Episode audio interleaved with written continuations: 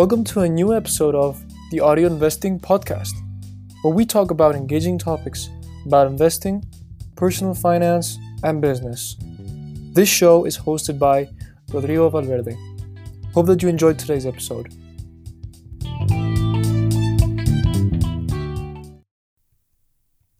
Hey everyone, welcome to a new episode of the Audio Investing Podcast, the best podcast to start your investing journey towards financial independence, where we are bullish in value and where you learn what they didn't teach you about investing.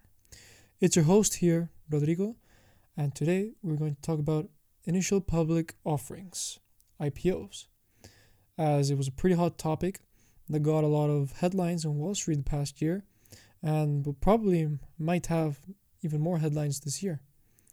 We are also going to learn about how companies file for IPOs so that they can trade on a stock exchange, the benefits, downsides to this, potential investment opportunities in the future with companies that filed IPOs re- recently, and perhaps maybe other future IPOs to look out for as well. Any privately held company can go public through an IPO. Often, companies that IPO are startups in the tech industry or another high growth field funded by venture capitalists, but they can also be mature companies, such as um, Albertsons, it's a food and drug dealer if you don't know, or Levi Strauss, the company that makes the famous jeans. Uh, they're all held by private equity firms that are looking to cash out. When a company is ready to go public, generally after it has a track record of growth and other favorable results, it hires an investment bank or several banks to come in and underwrite the IPO. The bank will then put up a sum of money to fund the IPO and agree to buy the shares being offered before they're actually listed on a uh, public exchange.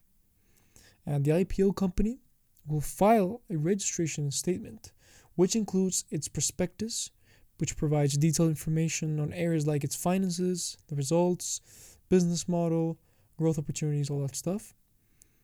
The underwriter must also perform due diligence on the IPO to verify its financial information and analyze its business model and prospects. And uh, basically, they do kind of a little little bit of auditing, and they make sure that uh, the company complies with the regulators' demands, and and then the underwriters charge a commission for their services. And then once all of the SEC, the Securities and Exchange Commission, or any stock market regulator from wherever you may be from, they probably have a set of guidelines for companies also to, to go public. So once all these concerns have been addressed, the company often goes on an IPO roadshow to sell stock to institutional investors. So the company goes on a funding round to find investors basically. So when the initial block of shares has been sold or subscribed, the company and its underwriters set an initial price and the date for the stock to begin trading. On the first day of trading, the stock will become available to the general public as the underwriter sells shares on the stock market. And then stocks, they often fluctuate wildly on opening day as it's difficult to assess the demand for a newly public stock. And it's not uh, something that's uncommon for a stock to double or increase way above its expected value during opening day. So, what are the benefits of going public? The primary benefit of going public is easier access to capital, obviously. The money a company raises can be used for so many things, such as expansion, research and development, marketing, or whatever else that a company needs to grow or reach profitability. In addition to raising money, the IPO also rewards stakeholders in the company, such as employees, investors, founders, and others who own company stock but don't uh, do much with it until the stock starts trading publicly. Once the stock is publicly traded, they can easily sell their holdings if they wish. Generally, after something called a lockup period of around six months, that prevents insiders from dumping their stock immediately after the IPO. Basically, insiders, if you don't know, they're people who work inside the company or they're board members or part of the leadership team will have privileged information that of the company that investors don't have about the company. Usually, also uh, want to point out that as an investor, you want to look out for companies that have a high return on equity, meaning that companies are very profitable and efficient with the use of shareholder money. This is basically calculated as the net income divided by the equity, net equity. Equity is calculated by subtracting assets minus liabilities. And that tells you how efficient this company is with your funds as an investor. The higher, the better, obviously. Furthermore, the chances of the stock appreciating and hence the value of the company can increase significantly than if the company was privately funded. There's a lot more information on publicly traded companies and hence greater transparency when looking at the financials or the quarterly earnings calls that these companies are obliged to report. They're obliged because the the regulators say so. So you have to give this information to your investors and to the to to the media. Even though uh, there are websites though for investing in funding rounds for private companies and and startups such as republic.co in fact in previous episodes called um, this mini series that I made a couple of episodes ago, a couple of months ago, called um, called Future Businesses that are gonna change the game. Um, I got uh, I talked about a business that I found on this website on Republic.co, and it, it's true. I've seen this, and it's a pretty interesting website. It's got a lot of uh, information about startups and companies that are doing great things or trying to do something pretty paradigm shifting. Very interesting. But I mean, um, I recommend that you guys check it out. But as investors, if you're starting to invest, um, I wouldn't think, I wouldn't say that it would probably be the best thing to put your money in. Or maybe at least put a very small part of your net net worth, maybe two percent or something like that. You know, just to play around and see if you get lucky, and if you really, really, really like an idea, and it's backed by um, well-renowned investors, like for example Tim Draper, that invests in a lot of Silicon Valley startups. But nonetheless, be careful with this kind of stuff because there's not much information about it. Invest in companies that you know have a good track record, that are established companies, that have a market cap of usually approximately $5 billion or above. Pretty much. And are IPOs good investments, you may ask?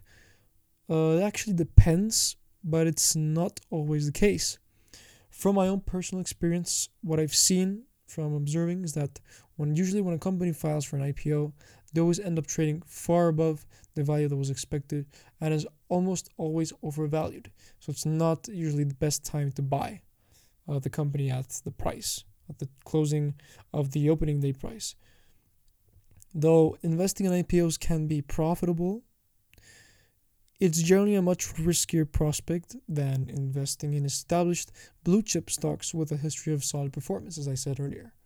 However, IPO stocks can reap huge returns when they are successful. Some of today's top stocks were IPOs just a few years ago. Look at Facebook, for example. They debuted for a $38 a share in 2012 and now they're around $250 and tesla priced its ipo its, its ipo at a split adjusted so what would be worth now as $3.4 and the stock right now is roughly 820 830 more or less between that range right now post stock split stock split. So that's a return of over 240 times the original investment. Looking at a more recent history, we've got Zoom Video Communications that priced its initial offering at 36 last year, and the stock surged past $450 after its earnings report. But right now it's sitting at about $384 per share, so it's gone down uh, quite a bit to this date. As a matter of fact, IPO stocks have historically underperformed the market, according to the Motley Fool. That's because the stock market, especially the large cap benchmark S&P 500 index, is generally made up of successful and profitable companies, as failing companies don't stay in this index. IPO stocks, on the other hand, tend to be high risk plays, and many of them do not live up to their potential, as a result.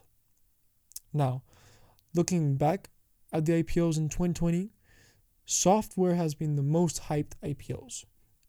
Cloud storage company Snowflake raised $3.4 billion in the largest ever software IPO, while gaming software developer Unity completed an IPO above its target price for a total of $1.3 billion. And big data firm Palantir opted for a direct listing for a valuation of $22 billion. Direct listing, by the way, is basically a low cost way of filing an IPO where no new shares are created and only existing outstanding shares are sold with no underwriters involved. So they don't have to pay a fee to these underwriters for filing the IPO. Then DoorDash completed an above range IPO and ended up raising $3.37 billion.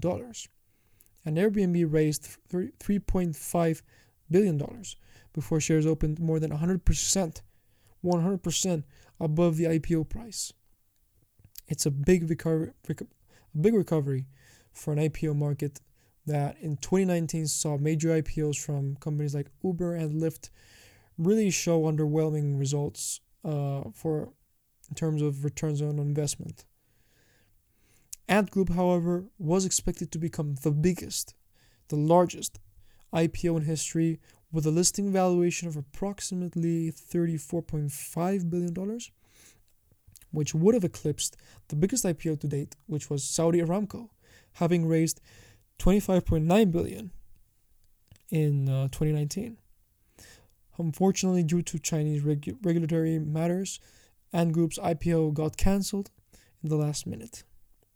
However, adjusted for inflation, we take a look at, in terms of inflation adjusted uh, terms, the Japanese mobile phone carrier NTT Mobile raised $28.7 billion worth of today's currency back in 1998 when it was worth $18.1 billion in 1998 currency. Data from visualcapitalist.com, who got their data from Renaissance Capital. Uh, this all of this, of course, it comes from Renaissance Capital. So, out of the 25 largest IPOs, they conducted a study uh, run by Renaissance Capital. Uh, of the 25 biggest IPOs, six were from the financial sector, five from communication services, four from technology, two from consumer staples, two from materials, another two from energy, one from consumer discretionary, and the last one from industrials. So the most valuable IPOs from this 20, top 25 list in IPO history came from finance, tech, and communication services. And we're going to see in the future how this is going to change. It's going to be interesting to see the evolution of, for example, e- electronic vehicles, uh, renewable energy, um, genomics, health. It's going to be pretty revolutionary. We'll see how software continues to develop. We'll see about that. We'll see how the coming IPOs are gonna gonna maybe they may ha- may have a place in this list. Maybe also space space exploration. That's a huge thing. Space exploration and space mining. Imagine all that. The future that the, the amount of hype that that thing can can really pump them in the markets. Um, also, got to be careful with those kind of stocks to see if they're actually financially viable. But nonetheless, um, space ex- exploration is right next door. Sooner or later, we're probably going to be out in the stars again. Uh, but this time, probably on a more frequent, we're going to have a much more frequent presence out there because we might need resources from outer space, which can really help our survival on Earth and maybe may prolong that a bit more. But who knows? Interestingly, the biggest companies in the world right now are not among the list of the largest IPO valuations in stock market history. Amazon went public in 97 and raised $54 million, which today is worth $170 million, with a stock price initially set between 12 to 14 a share and that ended up being 18 a share. Apple went public in 1980, settled for 22 a share, and raising just shy just shy of 100 million dollars, which is about 314 million dollars of 2020 money. And then Microsoft went public in 86, settled the share price at $21 and raised also 54 million, which is 170 million in today's value. Then Google went public in 2004, settled the price at $85 a share, and raised over $1.9 billion, which today is worth 2.6 billion. But the biggest among the top tech companies was Facebook. Uh, they went public in 2020, 2012, having raised $16 billion. Inflation adjusted now in 2020 dollars as $18.1 billion. And it's been the case for companies such as Alibaba, Saudi Aramco, Visa, among the top 25 IPOs that they managed to capitalize way above the original offering, probably from overhype of retail investors. But nonetheless, these are, for example, Alibaba and Visa. I would understand why investors would want to really bet on those companies because um, they do have long term advantages and uh, a lot of space for growth, of course. Shares of companies that went public via IPOs or direct listings this year, well, last year, on average have surged 75%, with corporations that have yet to report a profit jumping more than twice as much as those with positive bottom lines, according to a Reuters, Reuters analysis. It's surprising how, in a year that, that saw stocks, stocks plunge when the COVID 19 pandemic rapidly spread in the spring and communities across the world went into lockdown, then we went on a rally and finished the year with fresh highs. It's unbelievable. Never have we seen this before. In addition, companies seeking to list shares have been embraced on expectations that they will benefit from low interest rates and the eventual economic recovery and a rollout of vaccines. Interestingly, about 70% of the companies listing their shares this year are not run profitably, according to Refinitiv data and company filings. Underwriters reserve most of the new shares in red hot IPOs for top institutional investors, mostly cutting out small investors who can buy shares only once they start trading. So, a, a non professional investor who bought into all of the 2020 public listings at the closing price of each stock, first day of trade, would be out on average of 28% for the year. That's less, and less than half of that, um, less than half the return of an investor who bought in at each IPO price. That's better than the S&P 500's 15% gain in 2020 but far short than the 40% gain that buying a Nasdaq index fund at the start of the year would have provided. The large gap between average returns based on IPO prices and returns based on closing prices of the first day of trading highlights and demonstrates the advantages enjoyed by institutional investors on Wall Street. And in 2020, according to Citadel Securities, retail investors accounted for a quarter 25% of all stock market activity. Airbnb, 2020's most hotly anticipated stock market debutant, is up 121% from the IPO price in its December 10th listing. But based on Airbnb's closing price on its first day in the market, the stock is up just 4%. The median IPO return, which reduces the influence of the most extreme winners and losers uh, up to the end of 2020, was 51%, shrinking to a more modest 13% based on closing prices after the first trading days. Chinese online retailer Wunong Net Technology, Wunong Net Technology was this year's strongest performing US IPO stock, up almost 700% since its listing on December the 15th, according to Refinitiv data. Investors buying Wunong Net at the close of its first trading day would be up about 230%. All data has been provided from Noel Randewich from Reuters, and this was all reported on December the 30th, 2020. For 2021, we're expecting IPOs from Roblox, Epic Games, Wish, the online shopping app, which is interesting because of all the hype in general that all e commerce companies are having and the amount of growth that e-commerce is going to have in the future.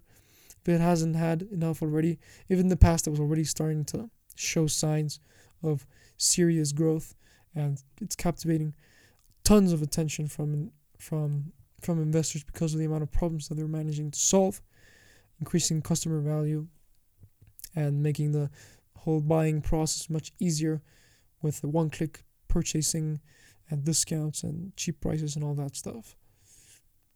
Um, but as always, make sure that you do due diligence before investing in any company. Then there's also payment processing firm Stripe that competes with Square and PayPal and already has around 100,000 merchants working with them. And they provide all kinds of data services to small businesses. And then we also have dating app, which is called Bumble, that has around 100 million users already, and is also very well established in the networking and friendship making space. Then there's also Affirm, which is a financial services company that allows customers to develop their own payment plans for goods and services. This is actually a very interesting company that captured my attention. And in fact, I talked a bit about them in the episode about fintech, so make sure you go give that a listen too. They already have 5.6 million users already, and they also have merchant relationships with Peloton and Walmart. With Affirm, you can also get um, credits and stuff like that, and you can get loans at um, probably lower interest rates than you would get in a commercial bank. Uh, they've gone public already, so if you're interested, go check them out. Check out their financials. I think it's quite interesting. Fundamentals are not right good right really good right now, but I think that the company can can be exceptional in the future. Let's see. Then there's also UiPath, and they design robotic process automation RPA technologies. They use AI to automate tedious, time consuming, and repetitive business processes. This sounds really exciting and a paradigm shift, but let's make sure that we do due diligence always. That we really learn and understand how this business works and the business model, and if it can really last in the future. And if uh, this is another debate, um, let's see if machines and AI is actually going to be able to substitute manual labor and general kinds of of actual human human capital, whether machinery is actually going to be going to substitute human capital. It's a huge issue that we're dealing with right now and in the medium and long term as well. Then there's also Playtika. It's an interesting one. They're a mobile games developer that already went public and they're focused on betting. If you're interested, you can track all the info. There's a lot more info on IPOs on iposcoop.com. Every month, you'll see new IPOs. There's always IPO, IPOs coming, uh, being listed. So if you're really into business and you want to check out all the different kinds of companies that get listed and how their business model work, uh, some are pretty interesting. And that's about it from my side. Thanks everyone for sticking around. Now let's smoothly transition into the outro.